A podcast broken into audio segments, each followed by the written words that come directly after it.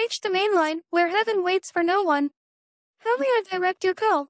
Um, hi, yes. My name is Ayana Fakhir, and I'm calling from Ohio, the United States on, on Earth.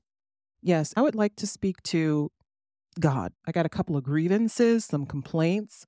Is he available right now? Oh, he isn't. Oh, darn it. That's right. It's football season. Okay, can just let him listen to this podcast episode? Yeah, there's some things going on on Earth that I feel like he knows about, but he wants us to try and figure out for ourselves. And I wanted him to know that we're not exactly doing a good job of it. So if he could speed up the rapture, that would be great. Okay, thanks. Bye.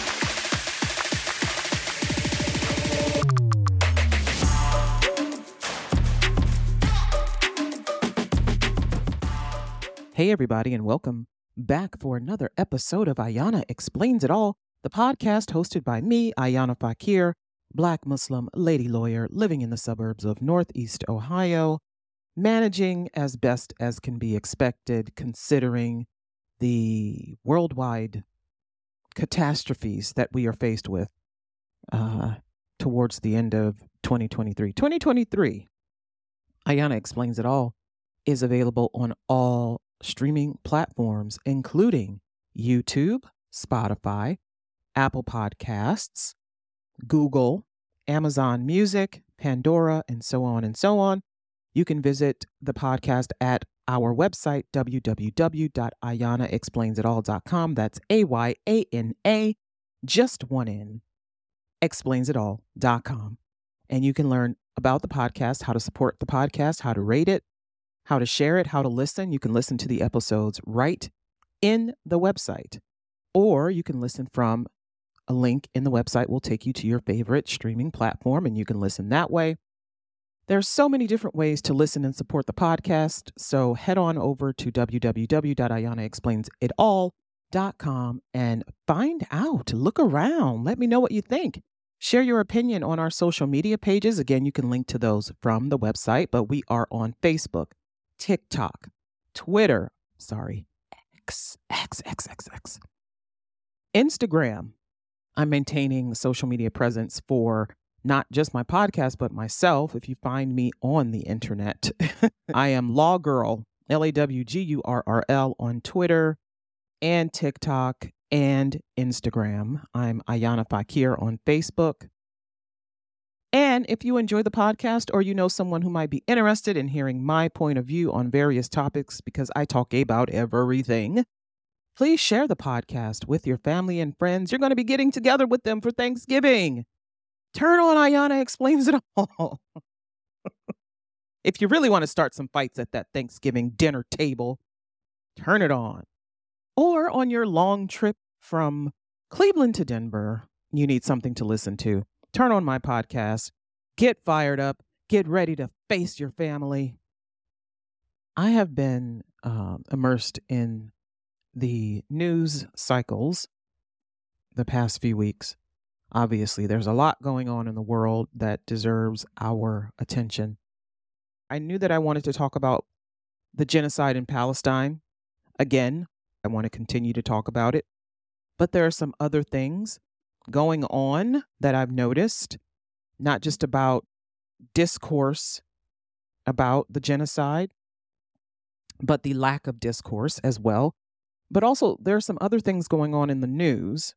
Really, it's kind of pop culture news, but it's news that really just has has upset me. I'm not I'm not upset, but I am disturbed by what I am seeing. I am disturbed. And it's been happening for some time. And by now, I'm sure most of you have heard that Diddy, Puff Daddy, whatever his name is these days, Brother Love, Brotherly Love, Philadelphia, fuck, I don't know, whatever he's calling himself.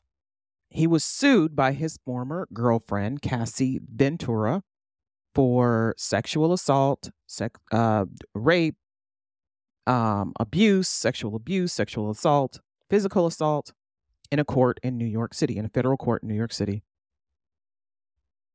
And the allegations in her complaint were many. And it was harrowing to read and it was upsetting. And I am disgusted and I am livid, really, because here it is another celebrity man, very wealthy. He's gotten wealthy not just from his abilities, his talents, but the talents and abilities of a host of other people who have in the past said things about him that a lot of us brushed under the rug because of who he is. He's a powerful black man in the entertainment industry. When there aren't so many of those in the entertainment industry, you certainly don't see a lot of powerful black women in the music industry, but you don't see a lot of black men either. You see a lot of white men and a lot of white women. You see them, they're studio heads, they're studio execs, they're this, they're that. But this guy, studio head, studio producer, executive producer, executive director, video director, et cetera, et cetera, he's done it all. He did it all, he's done it all. But apparently, he also has a reputation for being a mean, nasty, vindictive, dishonest, and volatile and violent person. And the stories have been swirling around and, and, and whatever. And finally, people are going, aha, see, confirmation. They read her complaint, they read Cassie's complaint, and people are like, oh, finally, confirmation. But the, the problem is not just what he allegedly did to her. The problem is the response from others in the entertainment industry and as well as spectators who have once again decided that a woman cannot be telling the truth about her domestic abuse, about being sexually assaulted, about being abused, because one, she's asking for money, and two, she waited however many years she waited to file her lawsuit, or she didn't go to the police when these things were happening. Now, I don't know if you, many of you understand how power works, power dynamics, power structures, caste systems. We have those in the United States. And people are often hesitant to speak out even against their own employer when they're being mistreated because they don't want to lose their job. Now, I'm not saying that's that's the kind of relationship they had, but essentially he was her employer. He was her boss. She had a couple of albums that came out on his record label. She, label. She was his artist and she became his girlfriend. And while he was seeing her, he was also seeing the mother's the mother of his children, Kim Porter. He was kind of going back and forth, dating them at the same time, or you know, people will say, "Oh, but they're just co-parenting, whatever." He was humiliating both of them essentially because he was going back and forth and he was using them, but he was also abusing them and he was abusing his music music artists too. But we're not allowed to say these things about black men because aren't there enough black men out there who are suffering? Listen, listen, listen. Sometimes we're suffering because of the things that we do, right? Sometimes it's things that's being done to us, and sometimes it's things that we're doing. And we need to acknowledge that. We need to see that. We need to acknowledge that. We need to deal with it. But I'm not going to stop speaking about abuses and assaults just because the perpetrator allegedly happens to be a black man. I don't care that he's powerful and has money. I don't give a fuck that Bill Cosby was a pioneer for black entertainment and black comedy. He's a rapist. And this is what a lot of you fail to realize is that just because someone is powerful or means something to you does not exculpate them from taking responsibility or being held accountable for their wrong actions. The same way you would praise someone for doing the right thing, you should have energy for them when they do the wrong thing. You should not overlook the wrongdoings that they commit simply because they mean something important to you. Right? And this is what we're seeing also with the genocide in Palestine, with a lot of people in the US, especially people who are hardcore Democrats. I'm seeing who are hardcore Democrats or people who have a big social media following or who have important jobs at universities, et cetera, they are afraid to call out the United States for its wrongdoing because that means that they have to criticize a thing that they love dearly, a thing that they hold precious to them. And for me personally, I don't hold anything that precious that I cannot recognize when it's wrong and say something about it and press it to do better. I don't have anything that I love that much, nothing. Not a child, not a parent, not even myself. I'm the first to call out my dumb shit that I do and correct my behavior because I don't want to move on the wrong path. And I feel that same way when injustices are committed against a country, against a people, against an ethnicity, against a person.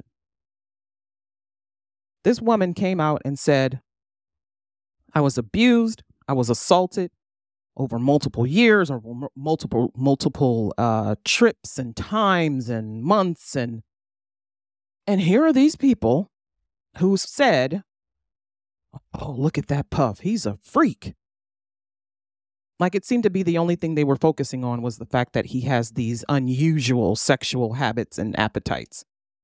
No, he was a whole thug, gangster, whatever, pretend gangster piece of shit out here blowing up people's cars and dangling them over uh, windows of office buildings and beating people up and having people beat up simply to maintain coercion and control over his subjects, Cassie being one of them. He had others. Some were able to escape, some died, and that was the only way they were able to escape him. But he w- has been able to get away with this because he has money and power and influence. MTV just honored this fucker. They just had a whole ceremony with his kids dancing with him on stage. He was honored by them for being a, a an icon. He's an icon because He's standing not on the shoulders of others, but on the necks and backs of other people. He's stolen from them. He's declined to give them the money that they are entitled to. He has taken from them. He has cheated them. He has turned others in the industry against them. But for Cassie, what she suffered is far worse than all of that because she literally was paying with her life day in and day out, serving at the behest of him, doing all of these tasks for him. She was essentially his slave. That's what she was. And thank God she was able to get out and she's living her life now and living her truth. But the courage it took for her to finally say, you know what? I'm not covering for this MFer anymore. And this is something that we don't see a lot, even in our own communities where women are being abused and assaulted. We see a lot of cover ups, right? We see a lot of cover ups, but we don't see a lot of uncovering and telling and retribution, punishment for these crimes. And this happens a lot in the Black community. It happens a lot. It happens a lot where there are close communities within houses of worship. If you're in a conservative community like um, the uh, Southern Baptist Church, the Jehovah's Witness Church, uh, masjids, Jewish communities, Catholic communities. You can Google this and see all of the reports, all of the investigations that have been done on all of these communities when it comes to sexual assaults against men, women, children. All of these communities have been investigated, all of them, including my own. Yes, my own Islamic community. Because there are places where people continue to cover up sex abuse and sex assault because these institutions are so powerful, but not only are they powerful, but they're tied to God and worship of God and belief in God. People have tied these things to their worship and belief in God. And so they don't want to go against them. They don't want to speak against them. They don't want to hold them accountable. They don't want to make these people be responsible for their actions. And so these things are allowed to go on for years and years and years and years and years. And then it comes out in a flood of lawsuits. But the damage has already been done. I was watching this documentary on I think it was it was either Hulu or Netflix about the Boy Scouts of America and their sex abuse and I don't want to call it a scandal because then that makes it seem like it's some kind of soap opera or that it's not as serious as it is but they had decades long permeation of sex abuse of boys from scout leaders to administrators to, you know, parents within the groups. Decades, decades and decades. And you see in the documentary, they're interviewing survivors, but then there are people, family members, who are talking about the people who didn't make it because they committed suicide or they turned to a life of drugs to deal with their pain. And how they were so scared to say anything because it's the Boy Scouts of America. It's championed by, you know, presidents and, and church church organizations and people love it. People love it. They love this. You see these uh, these groups everywhere, all over the world even. And so nobody wanted to say anything because number 1, when you say something, sometimes your your complaints are dismissed. Sometimes you're not taken seriously. And I've seen this even in my own uh, reviewing of responses to the Cassie Ventura lawsuit against Diddy is that why didn't she say something earlier?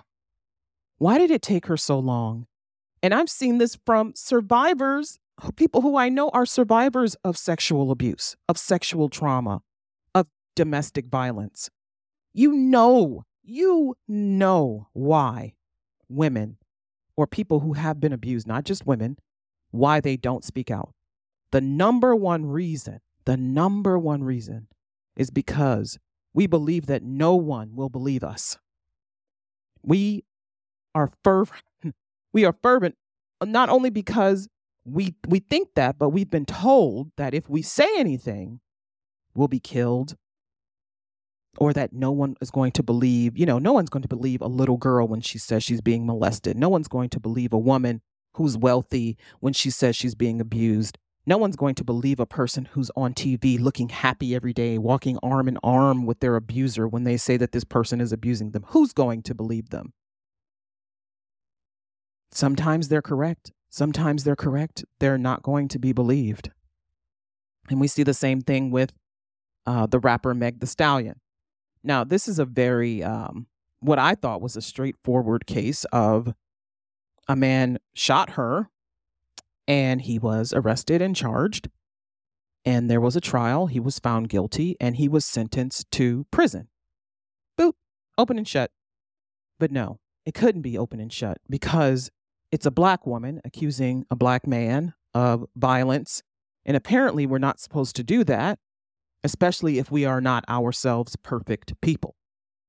People are always looking for the perfect victim, right? always looking for the perfect victim.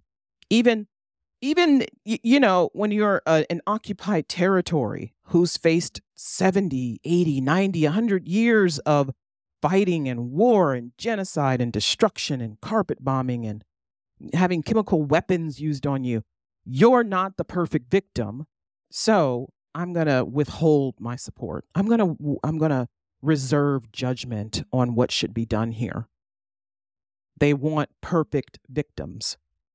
People want perfect victims.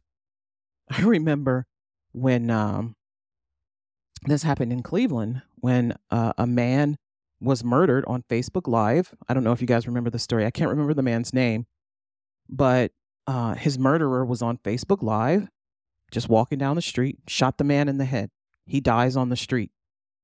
A man who had he had kids, he had a wife, he was older. I think he was in his 70s, maybe. And he was a grandpa and he was a dad, and people were feeling so sorry for him. But there were those people who were like, mm, yeah, but his wife was like 30 years younger than him, which means that she was so and so age when they met and started dating, and he's a predator, so mm, maybe he deserved to die. No, no one deserves to have their brains blown out on the street just because maybe you don't like that his wife was younger than him. Nobody deserves that. No one deserves violence because they did something you didn't like. And this is what we're seeing with Meg the, Meg the Stallion, her case. There are people who don't like her. They don't like her character. They don't like her attitude. They don't like her body. They don't like her her raps. They, I mean, just any number of list of things. But guess what? That is your problem. And how you react to it is also your problem. What you do with how you feel about someone is your problem. It's not their problem. She doesn't deserve to be shot because she slept with a guy who didn't like her or who, you know, she wasn't really feeling. A lot of women do that. A lot of women have sex with people they don't like. A lot of women have sex just to have sex. Men do it too. Does it mean that they deserve to be shot? Does it? Does it mean that we get to shoot somebody because we don't like them, but because we don't like something that they said to us, or because uh, we don't like the the way they looked at us, or because we don't like their actions? The, this and this is the problem. This is the problem with our society and the perpetuation of violence in movies and TV shows and music is that we believe that we can solve any problem, even our disdain for someone, with violence. We believe that violence is the way to solve these problems. And we're not engaging in any kind of conflict resolution. It's crisis management, it's conflict management. We're not engaging in conflict resolution because when you harm someone because you don't like them or the way they looked at you or the way they talked about you, you're just creating a bigger problem. You're creating more problems. You're not solving anything, especially not for yourself. You've just created another problem for yourself. Now, if Tory Lanez didn't like Meg the Stallion, fine. Leave her alone. Get away from her.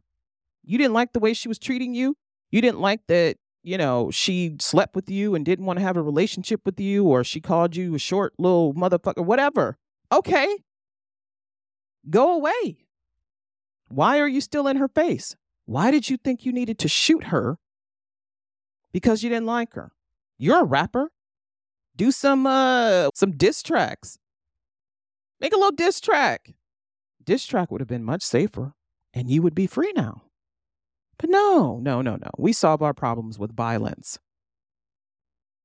And we see this a lot in I mean, I'm drawing parallels between all of these things, but because they're all kind of for me intertwined i'm seeing the same kind of lines of thought here is with the genocide in palestine instead of resolving the conflict the international community is just seeking to manage the crisis. And it's the same with uh, israel. Instead of resolving the conflict they're doing collective punishment and they're killing so far over 10,000 it might be up to 11,000 Palestinians now have been murdered men, women, children, babies, newborn babies killed because maybe these people are Hamas, maybe they're not Hamas, maybe they support Hamas, maybe they're hiding Hamas, whatever excuse you want to use. Instead of resolving the conflict, they are creating more conflict. They're creating more death. They're creating more destruction. And the more we press the issue, the more the international community is saying, okay, finally, well, maybe it is, maybe it's enough death. Because maybe they're seeing now that this isn't uh, financially lucrative for them. Maybe bombing churches and masjids and schools and hospitals and apartment buildings and shooting people on the street. Well, this this is barbarism. It's not economically lucrative it's not going to bring in the dollars. It's actually going to cost you money the more they do this, it's going to cost you more. So maybe you want to scale back. Even the media is, is slightly turning on Israel, right? And this is what this is the funny thing that I found about the media. After 9 11 in the United States, the media, woo, especially in the US, they love the fuck out of George W. Bush. Could do no wrong. Him and uh, Dick Cheney and Donald Rumsfeld could do no wrong. Colin Powell could do no wrong. Could do no wrong. What happened? Well, Hurricane Katrina happened. And suddenly we started to see exactly how wrong we were about them not being able to do any wrong because they did a lot of wrong. And the media, not just Kanye West, the media turned on George W. Bush. They turned on him. And towards the end of his presidency, and especially when he's standing on that that that ship with the mission accomplished sign behind him, people had completely turned on him and were sick of him and wanted him to be gone, which is one of the reasons why Obama was able to step in with his message of hope, bring everybody together, and garner the most at that time popular votes than any other presidential candidate. People were sick of George W. Bush and his lying ass. By then, people had figured out that there were no weapons of mass destruction, that we had been lied to about that. And so we went in a different direction. We went in the direction of hope and change. But but even even now, even now, they've turned on Joe Biden. Oh, they've been turned the fuck on Donald Trump. He's he's such a, a tragic, a tragic person. Ever seen somebody go out sad? If you want a definition of going out sad, that's some going out sad shit. Like, Diddy's going out sad, but Donald Trump is going out fucking sad. Sad. No one would blame you if you just sat your ass down somewhere and just did some grandpa shit. Like at the end of um what was it? Uh Godfather when Vito Corleone is sitting in he's in the orange grove with his grandson chasing him around. You know he's got the whatever in his mouth and he's scaring the kid and he just you know keels over and dies. No one would blame you if you did just went off and did some golfing and some grandpa shit and was never heard from again. We would understand. I mean you're still going to get prosecuted but we would understand if you didn't want to also deal with running a presidential campaign because why the fuck are you even here? You're going out sad. One thing you never want to do is go out sad. You can go out, but sad, no. See, if Diddy had just taken his shit and left, but people always want more. They want more power. They want more adulation. They want more attention. They want more money. They always want more money. There's always more money to have, to get this country, this great country, the United States of America, it's always searching for more resources, more money, more ways to get money, more ways to earn money, more ways to keep money. This is why we're even still an ally with Israel. Israel is a bombing piece of shit, and we're still their ally. Why? Because it is lucrative for us. Now, this war, this genocide, I don't even want to call it a war because it's not a war. This genocide is maybe proving not so lucrative for them because for Joe Biden, it's costing him votes and popularity. People are not up for spending more billions of dollars in a country that is not our country to fight a war. Excuse me, that is not our war. We don't want to do it. We're tired. We are tired. If you have an issue with your government. You have an issue with the politicians that are running the government. You don't want your tax dollars going to this program, that program, this war, that war. Why the fuck aren't you voting? Period. There are a lot of people who just don't fucking vote. And I've said this so many times before, and I'll say it again. You do not allow someone to tax you and not give them a referendum on the job that they are doing. You do not allow someone to tax you to take your money and then not use your voice to tell them about the job that they're doing. You don't do that. You're allowing yourself to be taken advantage of. And I don't feel sorry for you. I don't. You want me, you want me to reach out and help you for your particular angst against the world. But my angst is that my community is falling apart. The roads need paving, the holes, the potholes need filling in. We need cleaner air, we need cleaner water, we need more resources for the homeless. We need more resources for uh, health equity. We need people to have health insurance. We need people to have healthcare opportunities, education opportunities in this country. You're not voting for any of it to help any of it. But when you're in trouble, when your people are in trouble, you want the whole world to drop what they're doing and be on your side.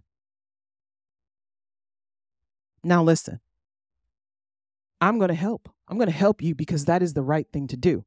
That is the right thing to do because peace and justice is not transactional. You ain't got to do shit for me for me to help you because right is right and wrong is wrong. That's how I feel. But a lot of you don't feel the same way. A lot of you don't feel the same way. But you want me to help you. I'm going to help you anyway because it's it's doing what's right.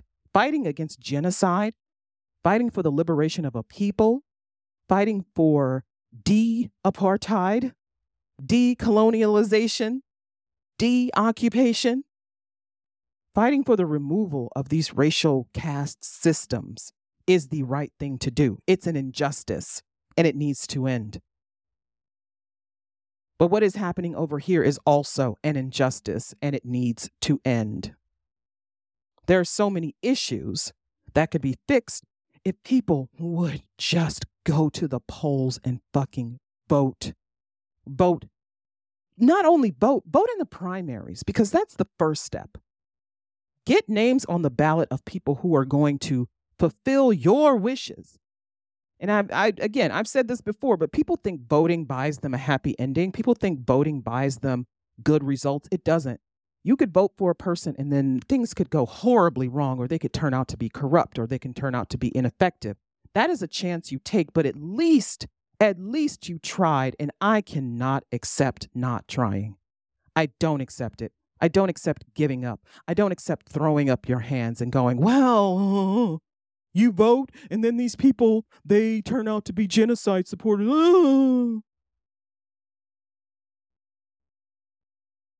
I'm not a genocide supporter, but I voted for Joe Biden. I'm not a genocide supporter, but I voted for Joe Biden, who happens to be somebody who cannot end a genocide in a small country that is one of our allies, who thinks it's okay to send our tax dollars to support genocide, who thinks it's okay to send our tax dollars to commit bombings against a group of people that is a genocide. You get what you get. You get what you get. Did you know that was going to happen? No. Did you know that this was going to be the result of what you voted for? No. Does that mean you should never vote again? Absolutely not. And I tell you why. Because now we are seeing more and more the type of people who are getting into office because so many of us feel powerless. And so these idiots, these barbaric idiots, these almost, I mean, nihilistic, really, people are getting into office and they're turning our government into a clown college. And we, the people who have the power to stop them, are not stopping them. But more and more of us are seeing this and noticing what's happening, and we're moving to stop them. We are moving to stop them. Recently in Ohio, which I think is wonderful, an issue was passed for an amendment to go into the Constitution that secures reproductive rights for women, for, for all people, really. That's great.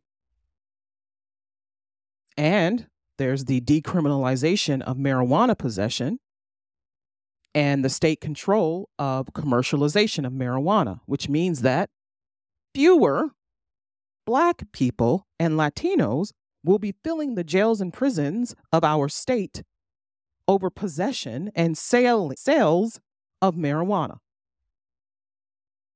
Because really, that's all the jail and prison system has been filled with lately. The war on drugs has been a failure. It's been a failure for our racial minority communities because it's taken so many of our people from our communities. But it has been successful for law enforcement, for states, for the federal government. It's made them billions of dollars. It's allowed law enforcement and state budgets to be swelled with millions, billions of dollars of taxpayer money to fight this war, to provide training for police officers, to pad the pockets of police departments. It's allowed them to have access to equipment, to special uh, forces, uh, SWAT teams, and etc. It's given them money, money to hunt, to hunt black people. They have been given money to hunt black people. But again, instead of crisis and conflict resolution, instead of resolving the issue, you just decide, no, we'll just make it legal then. You see where I'm going with this? You could have just decriminalized marijuana a long time ago. You could have decriminalized it. And then you wouldn't have to worry about having uh, uh, an amendment or legislation passed that says it's okay for people to do this. You could have just stopped criminalizing this drug, not only because it has led to dozens and dozens and dozens and hundreds and hundreds of arrests, thousands of arrests of people who are now labeled drug offenders when they're really just some people who maybe have a drug habit, a drug problem. They just enjoy smoking marijuana. You could have just decriminalized it.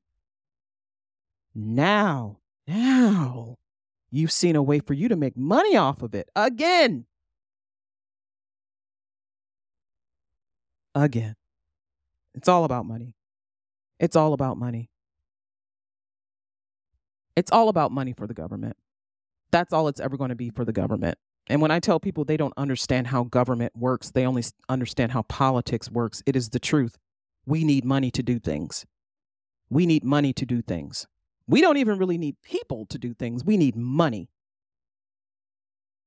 And yeah, there are people, thousands, millions of people willing to give us money to do things for free, scot free, not tell us how we're doing, not let us know that there's a problem, not caring that there's a problem, allowing the same congressional representatives to be elected over and over and over, decade after decade, after allowing the same kind of legislation to be passed through, allowing the same kind of budget arguments and fights to be uh, hashed out every six months or so, allowing the same shit to go on. And here, just take our money.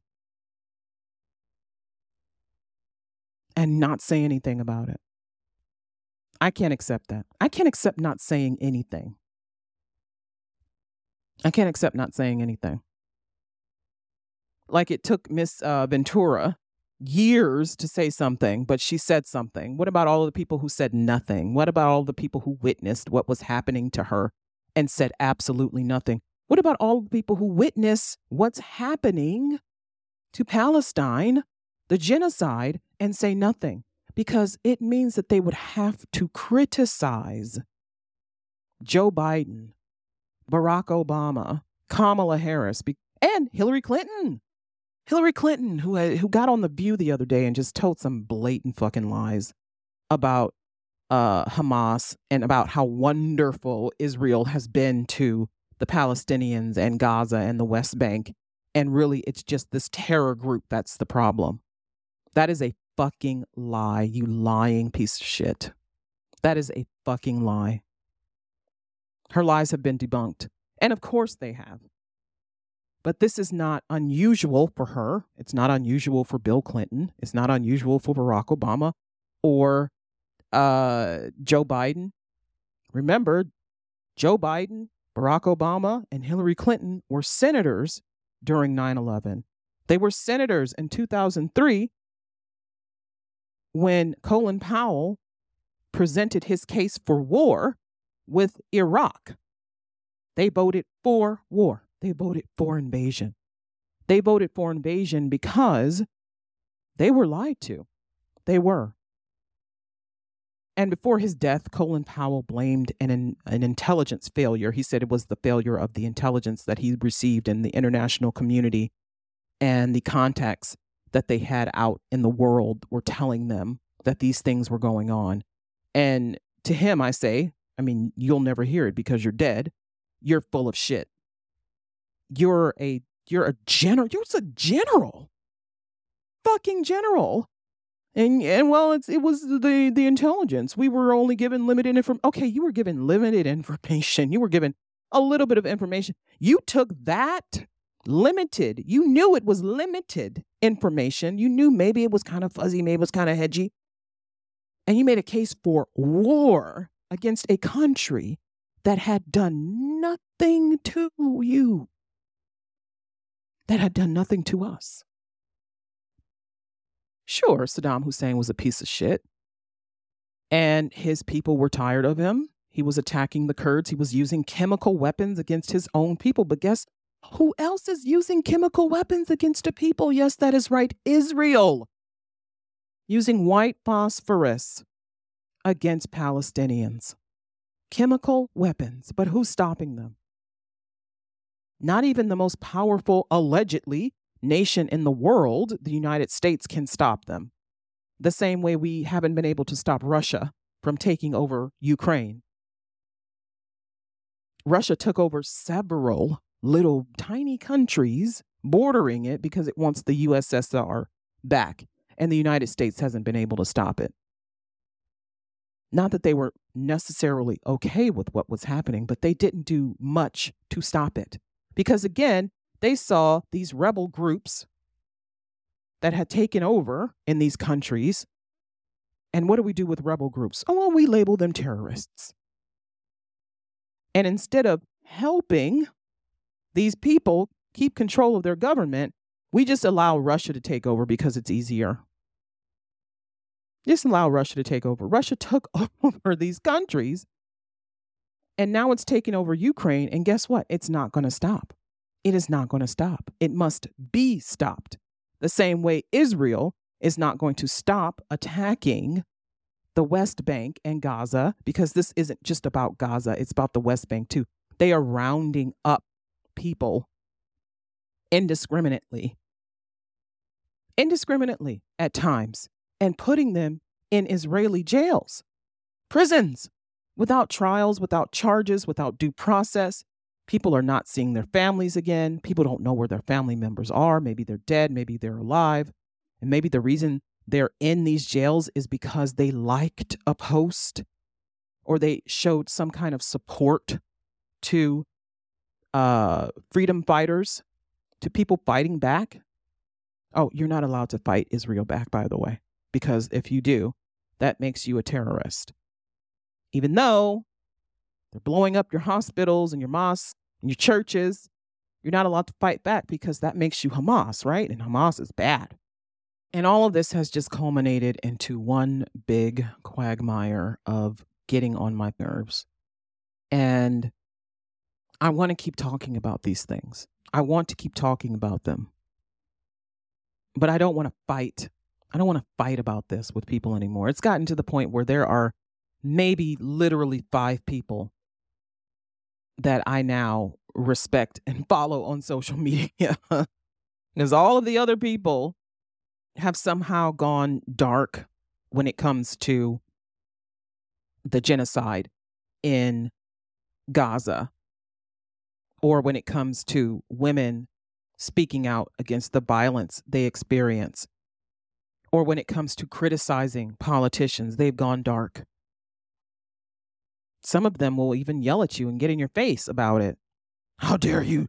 You can't talk about Kamala Harris. Kamala Harris is the best damn thing that ever happened to the blah, blah, blah. Oh, I bet you wish you voted for Trump. No, I don't. I don't. I would never. I would never. Because guess what? He refused to allow Muslims to even come into this country. And maybe some of you feel good about that. Maybe some of you are okay with that. I am not. I am not. And he has already vowed, vowed to expel every Palestinian from this country. And you see all of the um, congressional representatives from the House of Representatives standing up with Israel,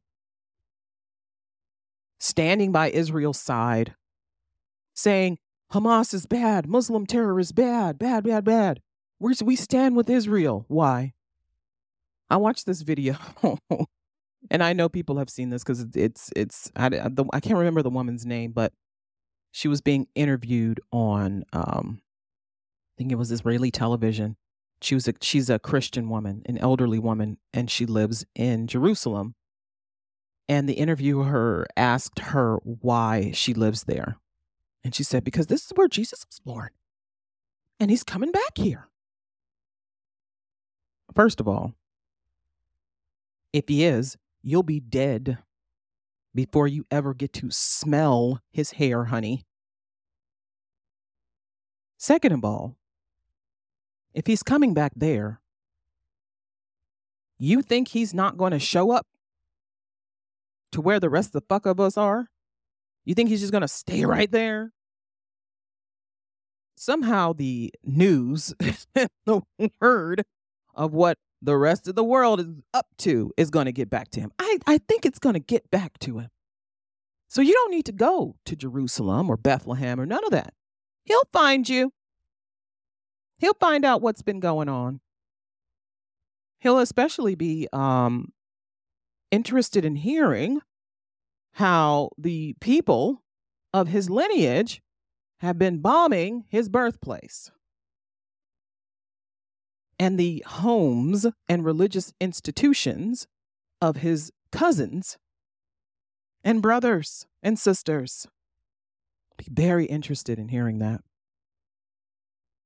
So just stay where you are. Just stay where you are. And the woman said, um, the interviewer said, Well, what do you have to say to Christians who say that they're being persecuted by Israel? Oh, they're not being persecuted. This is not persecution. And the video cuts to um, a, uh, a priest or a reverend. I think he I think he was a reverend. Maybe he was a priest. But he was saying how his congregation has been dwindled and how his churches have been destroyed. Like one of the oldest churches in the world was bombed and destroyed by Israel. And you would still have Christians on the other side saying, "Oh, it's it's because of Hamas. Hamas is the reason. We have to do this. We have to kill and bomb in order to clear this all out." They don't care about God. God is not their mission. Jesus is not their mission. There's no religion in any of this. That's why I call it nihilistic because the end is the end. The end of it all is what they want. The end of it all is what they want. They don't care how they get there. They will bomb and kill and murder and bomb and kill and murder. And and let's just clear this right here. I don't give a fuck what you have to say about Hamas. They're, you know, Islamic terror group, whatever. You guys label everything an Islamic terror group. Everything. Anything you don't like is an Islamic terror group. But they want Hamas out and they want the Palestinian Authority to rule in Gaza. But again, that's conflict management, it's not conflict resolution. And the Palestinian Authority isn't an authority that most people want anyway. It certainly isn't going to be effective. So here it is again the United States and the rest of the international community saying what they want for this occupied territory instead of allowing the people to choose because you're afraid that they're going to choose another terror group. Oh.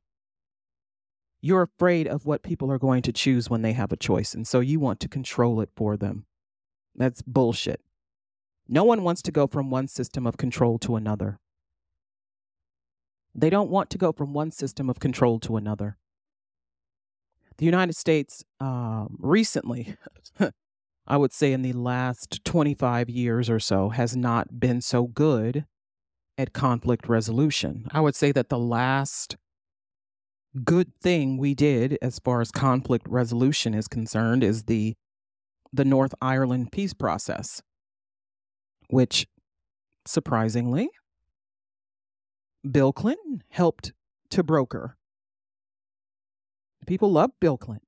People love him despite him uh, despite his sexual proclivities and his lying. He actually did some good there. That is why the people of Ireland are so staunchly in favor of a free Palestine because they know what it means to be occupied. They know what it means to have to live under an oppressive rule for hundreds of years. They know what it does to the people. They know how it divides and kills and conquers, and they don't want to see that anymore around the world. And I don't blame them. I am right there with them. I don't want to see anyone conquered and controlled. I don't want to see anyone killed because of who they are or abused or assaulted because of who they are. I don't want to see it anymore. I'm tired of it. And if you're not against these injustices, then you are for them because your silence is complicity. Your silence is complicity. You are complicit in these actions when you say nothing. Even if you believe it doesn't affect you, the fact that you are seeing it and hearing about it should warrant some kind of condemnation from you, even if you don't understand it. And this is another thing that gets on my nerves is people purposely failing to understand a conflict, even if they say they are for a free Palestine. Some people don't know why they would be for a free Palestine. They just know that it maybe it's cool to be for a free Palestine. No, you really need to understand why these people need to be free, why they want to be free. And there are many books that you can read on it. There are also dozens of articles about it.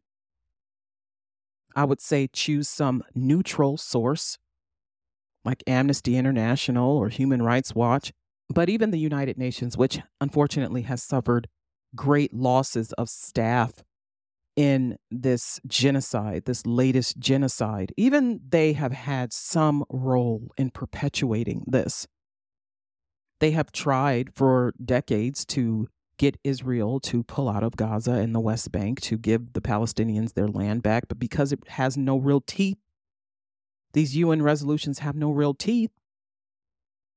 Nothing is being done about what they want for Palestinians and they've allowed Benjamin Netanyahu to come and speak before them and show them a land, a, a united Arab world that where Palestine doesn't exist, where Palestinians aren't even thought of, and they allowed this to happen. They legitimize this motherfucker, this cruel motherfucker, and his intentions. And then they sit and they vote on ceasefires and and they vote on humanitarian aid and Still, nothing is getting done. They're voting, they're voting, they're voting, they're voting, and they're talking. But the international community, you have to wonder how the international community got to this point where there is conflict, never ending, deadly conflict all over the world. All over the world. I mean, it's everywhere. We're seeing genocide everywhere, war everywhere. We're seeing environmental disasters everywhere. We're seeing a rise in asylum to the United States and to European countries like Spain and England and France and Greece. We're seeing a rise in immigration. People are fleeing, fleeing these underdeveloped countries. Why? Why? Why is the international community falling apart? And when I say the international, I'm, I'm talking about all of the countries. I'm not just talking about the ones that you think are the most powerful. And speaking of that, the ones you think are not as powerful Indonesia, India, Pakistan. These people are for a free Palestine. They're tired of seeing this genocide. They're tired of the occupation. They're tired of the apartheid. They're tired of it. They're tired of it. They see that it's wrong. They see what's going on. They see that it's destructive and barbaric and they want it to end. We see so much of this internationally and at home, and we want it to end. But unless we speak up, unless we say something about it, unless we say, speak out against the injustices that we see, we see women and children being abused. We see men being abusive. We see women being abusive. We see mothers abusing their children. We see these things and we don't say anything. If we don't say anything, it is not going to change. It is not going to get better. It simply is not. And maybe when you say something to the person, nothing changes, but maybe you try to change the systems that allow these kinds of issues to grow. Maybe you try to change the communities for the better. Maybe you try to change the justice system for the better. I wouldn't even call it a justice system. I, I would call it uh, a system of prisons and jails. Maybe you want to do something to change that. So maybe you vote. Maybe you use your voice and you vote to change it. Voting does make a difference. Voting makes a difference. Using your voice anyhow makes a difference. Don't be silent. Don't be silent. We are all fighting a system of, of oppression. We are all fighting a system of oppression. Especially if you live in the United States, you're fighting against a system of oppression. And it is the same system for many of us that the Palestinians are fighting in Israel and Palestine. It is white supremacy. But nobody believes black people when we tell you guys how fucked up this situation is, how it's been living in the United States. You all think that we're exaggerating and we should just get over it and things are better now and it's all better and America's not racist. And now you're seeing people who did not see it before, you are now seeing that we were correct. Your tax dollars being used to perpetuate war, being used to perpetuate genocide. The fact that there are conflicts going on in the Sudan and the Democratic Republic of the Congo and in other portions of East Africa because of the natural resources that are island that are rich in these regions, they're being used for their natural resources, but they're also being used as sites of environmental dumping. They're also being used as sites of waste dumping. There are places where the water, there are no fish in the water because it's full of toxic chemicals. There are places where people are dying, killing each other to maintain a system of oppression, a system of oppression that enriches a few and hurts many. But it's the same in the United States with the, the Me Too movement. And just basically overall, when women are saying how things can be for us in the workplace, and people are not believing us, they're not believing that we're being harassed and assaulted and hunted People don't believe women when we say that we are being treated poorly and unfairly and the conditions are terrible. They think we're exaggerating, and we are not. We are fighting every day. We are fighting every day. Every day, women get on the horn and we say the things that are happening to us, and people push back at us and tell us to be quiet, that we're exaggerating, that we're doing too much that there's nothing that we can do because we need whatever system is in place to help us to maintain income. That we need to keep quiet because it's not our time to speak. We have to defend our humanity. We have to defend our livelihoods. We have to defend our lives every day. Black people have to do this every day. Palestinians have to do this every day. And I know Jewish people feel like they have to do it every day too, because again, again, white supremacy is killing all of us. It's killing all of us. It's drowning out the good voices. It's drowning out the important voices. It's drowning out peace. It's advancing barbarism.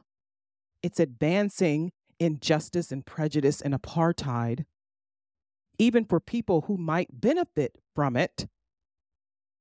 Even for people who might benefit from it, they are tired of seeing their name, their religion, their beliefs used to advance evil. Don't be silent in the face of injustice.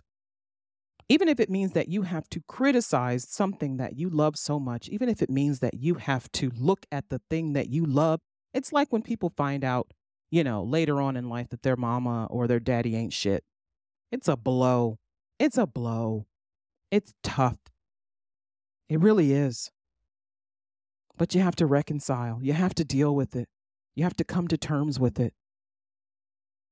And there are a lot of things that we have to come to terms with. And that starts by looking at the gaping wounds, fixing, fixing the flesh, fixing the blood, fixing the bones, fixing the joints, repairing them, closing them up, moving on to better things. And this has been Ayana Explains It All, brought to you by Facts, Figures, and Enlightenment. Take care.